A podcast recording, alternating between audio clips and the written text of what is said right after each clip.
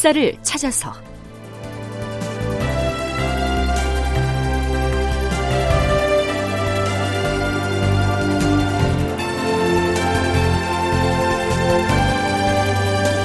제 910편 영웅이 된 홍가신 역적이 된 김덕령 극본 이상락 연출 최홍준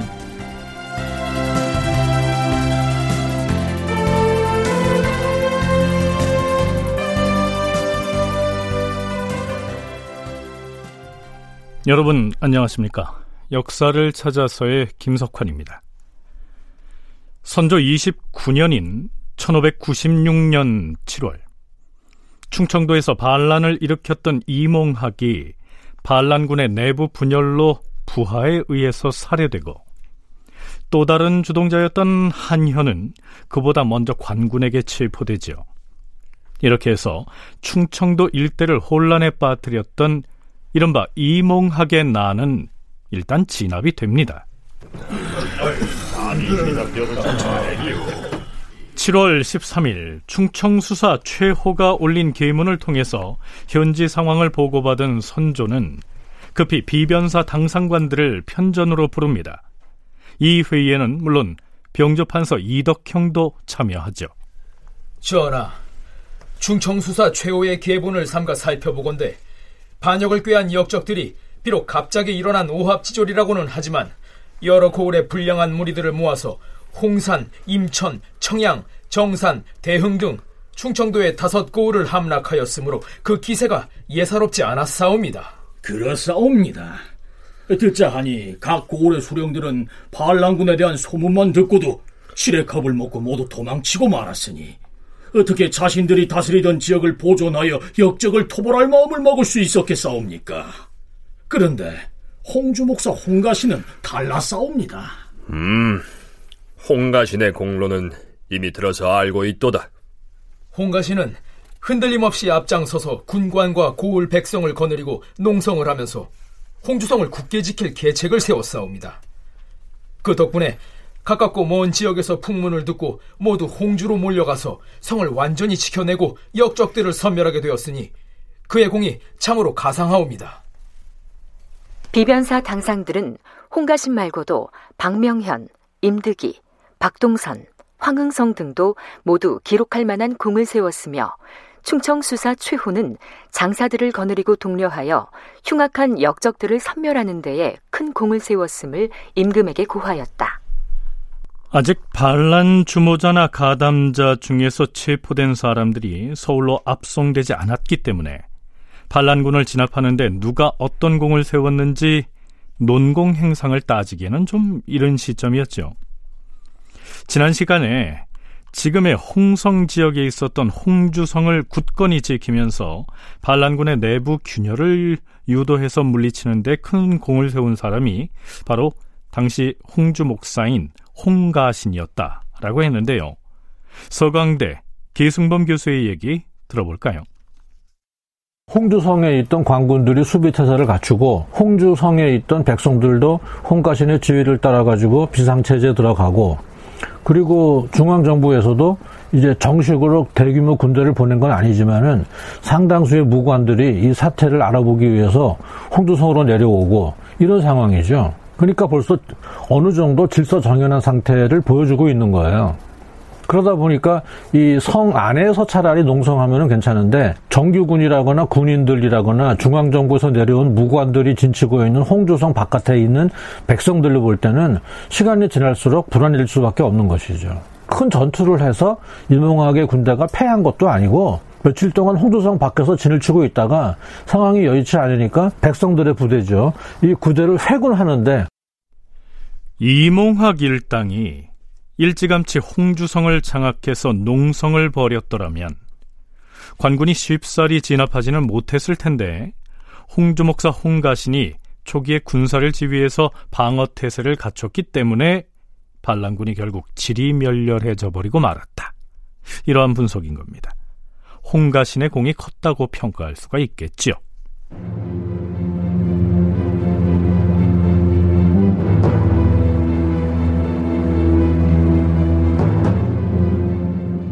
자, 그런데요.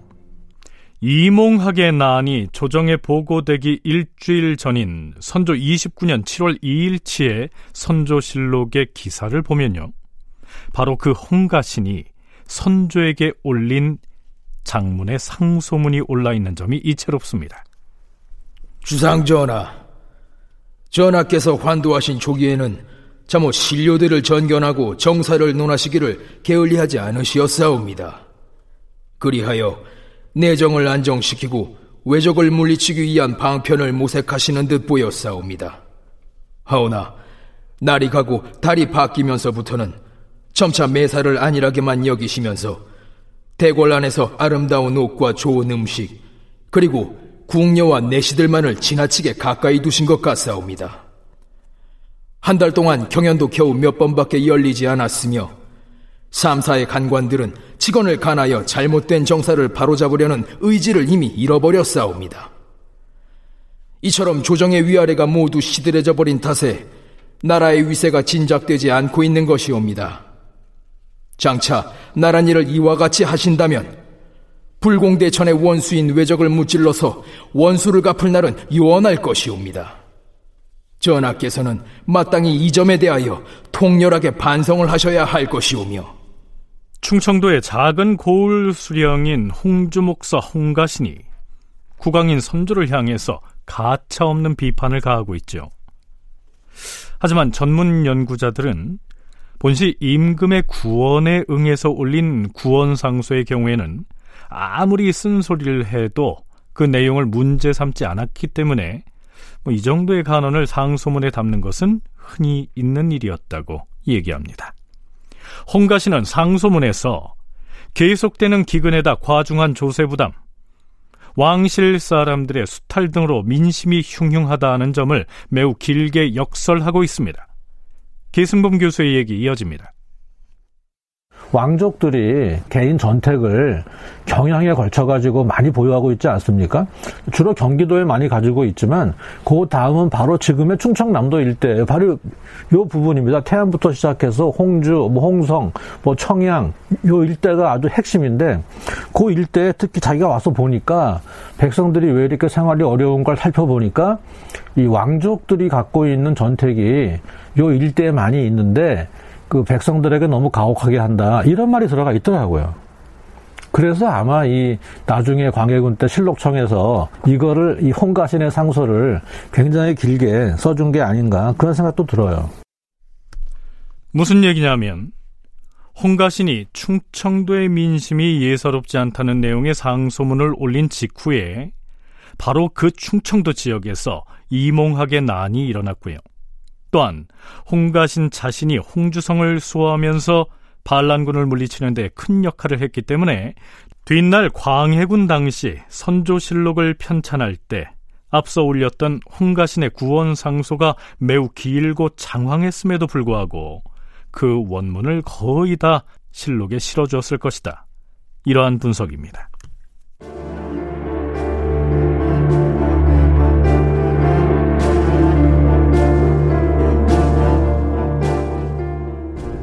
1596년 7월 16일 임금인 선조가 추국청에 이렇게 명합니다. 반란이 일어난 초기에는 역적들이 충청도의 홍산고원을 전격 점거함으로써 그 일대가 온통 역적의 소굴이 되었었다. 다행히 모두 진압되었으나 체포한 도적의 수가 매우 많아서 일일이 서울로 잡아오기는 어려운 형편이다. 그래서 과인이 도원수에게 생산의 권한을 부여하였으니 도원수로 하여금 우선 홍산에 머물러 있으면서 처음부터 반역을 공모한 역적은 끝까지 수색하고 탐지하여 모두 사형에 처하게 하라. 단순히 주모자의 위협에 복종한 자들은 우선 현지에 가두어두고 명을 기다리게 하라. 그리고 역적을 지휘한 우두머리는 마땅히 당장 서울로 잡아보내고 아직 잡히지 않은 자들은 끝까지 수색하여 기필코 체포하게 하라. 여기에서 선조가 반역 혐의자들을 죽이고 살리는 문제를 알아서 처리하도록 생살의 권한을 위임한 도원수는 물론 권율이지요. 그런데요. 아직 선조의 명령이 충청도 현지에 도달하기도 전인 7월 17일 충청 병마사 이시연이 선조에게 이렇게 보고합니다. 주상 전하, 이번에 반영을 일으킨 역적의 괴수 한현을 올려보내옵니다. 비록 조정의 명령은 아직 없었사오나 역적의 괴수를 한 시각이라도 이곳에 지체하여 머물러 둘 수 없었기에 관원을 차출하여 압송하도록 조처하였사옵니다. 또 하나의 역적 괴수인 김팽종은 그 머리를 베어서 함 속에 담아 보내옵니다. 이자는 홍주에 사는 생원 이익빈을 사살한 자이옵니다. 자, 그런데요. 한현은 서울로 압송하기 전에 도원수 권율에 의해서 1차 신문을 받은 것으로 되어 있습니다. 역적 괴수 한현은 들으라! 니놈이 죽은 이모와과 더불어 반역을 모의할 때 니놈들과 뜻을 함께 하기로 한 자들이 있었다는 사실을 다 알고 있다. 우리가 입수한 비밀 문서에 김, 최, 홍 이렇게 세 개의 성씨가 적혀 있다. 이들이 누군지 도설하라. 김은 김덕령이고 최는 최담령이며 홍은 홍계남이요. 뭐라고 하였느냐? 김덕령, 최담령, 홍계남은 모두 의병을 이끌고 외적에 대항하여 싸운 용맹스러운 의병장들인데 그들이 니놈들과 내통하여 반역에 가담하기로 하였다는 말이냐? 그렇소. 어, 이놈이 무슨 헛소리를 짓거리는 것이냐? 좋다. 그러면 그들 세 명 말고 니놈들의 뒷배가 되시기로 비밀리에 약조한 사람이 또 있느냐? 그렇소. 경상도 의병장 곽지우와 고원백도 모두 나의 신복이었소. 한현은 백성들에게 이름이 널리 알려진 의병장들의 이름을 줄줄이 나열하면서 그들이 반란에 가담했거나 혹은 동조를 했던 사람들이라고 얘기를 합니다. 우리가 이전 시간에 이몽학의 난의 전개 과정을 탐색할 때 이몽학 등이 보다 많은 반란군을 규합하기 위해서 그런 식으로 선동을 했다는 얘기는 소개한 바가 있지요. 우리들의 거사는 기필코 승리할 것이다. 모두 들으라. 임금으로부터 충용정이란 칭호를 받았던 의병장 김덕령 장군이 우리 군대와 연합하기로 했다. 어디 그뿐인가? 영남의 의병장 곽재호 장군을 비롯해 고원백 장군, 홍계남 장군 등이 모두 우리 군대와 호응에 연합하기로 비밀리에 약조를 했으며 우리가 서울로 진격해 올라가면 병조판서 이덕형도 우리에게 호응하기로 약속했다. 그러니 모두 승리를 의심하지 말고 나를 따르라!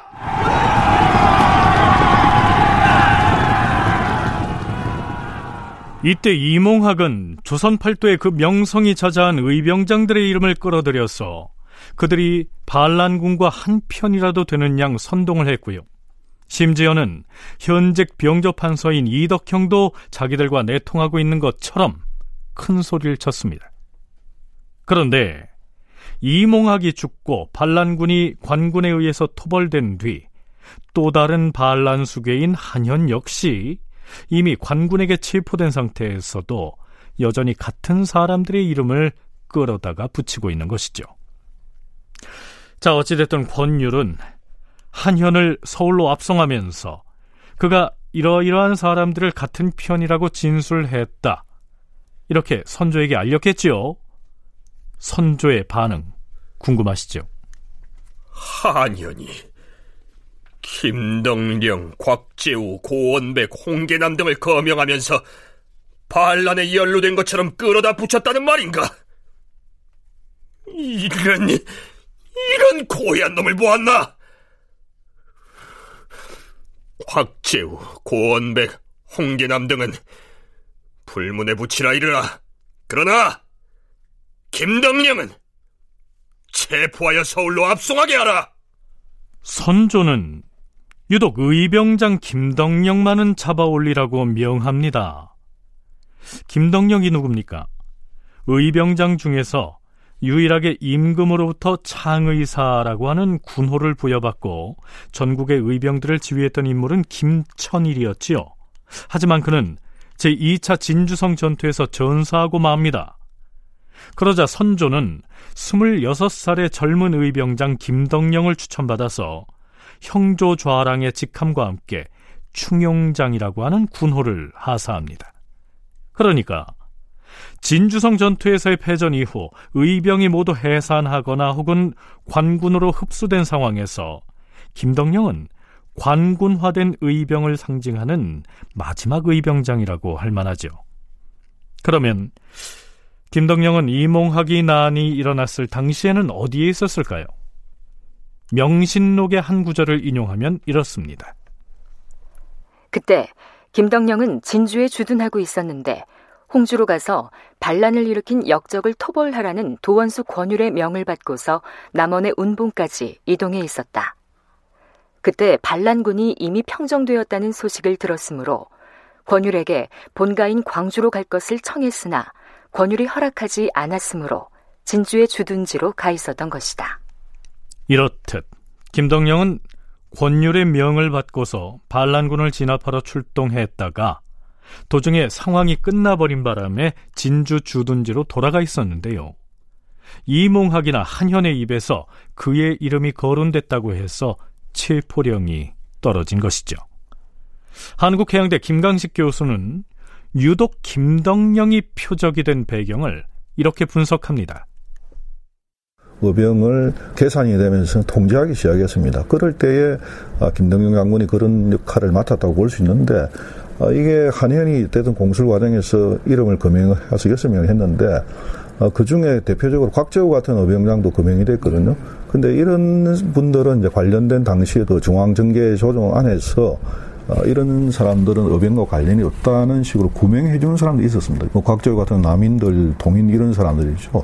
반면에 이 김덕영은 그걸 구명해 주는 사람이 없었죠. 그래서 그런 상황에서 선조가 아, 공술 내용을 기초로 해가지고 여섯 명 중에 김덕영과 최담령이라는 두 의병장만 딱 치시를 해서 지목을 해가지고 아, 요 사람들은 거기에 관련된 게 맞다 이렇게 했죠. 곽재우 같은 의병장도요. 반란군 주모자에 의해서 그 이름이 거론됐지만 그는 편들어주는 당파가 있어서 혐의를 벗을 수가 있었지만 김덕령은 그런 배경이 없었기 때문에 당한 것이 아니겠느냐. 즉 전쟁 시기에도 붕당의 당파성은 작용하고 있었단 얘기입니다. 그런데요. 김덕령이 모름지기 젊고 용맹이 넘치는 의병장이라 그에게 체포령을 내리는 선조도 매우 신중을 기합니다. 김덕령은 용맹스럽기가 삼군에서 으뜸가는 장수다. 만일 그를 잡아오려다 실패한다면 무슨 일이 일어나겠는가? 전하, 포졸 몇 사람 보내서는 그를 잡지 못할 것이옵니다. 조정에서 선정관을 보내거나 혹은 도병마사를 보내야 그를 잡는 것이 가할 것이옵니다. 선전관을 보내서 그를 잡을 수가 있겠는가?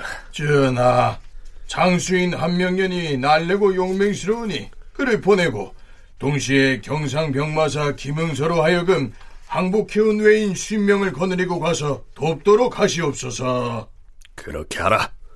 선조는 자신이 충용장이라는 군호를 하사하면서 의병 활동을 독려했던 김덕령에 대해 이제는 반역의 무리에 연루시켜 체포 명령을 내려보낸 것입니다. 다큐멘터리 역사를 찾아서 다음 시간에 계속하겠습니다.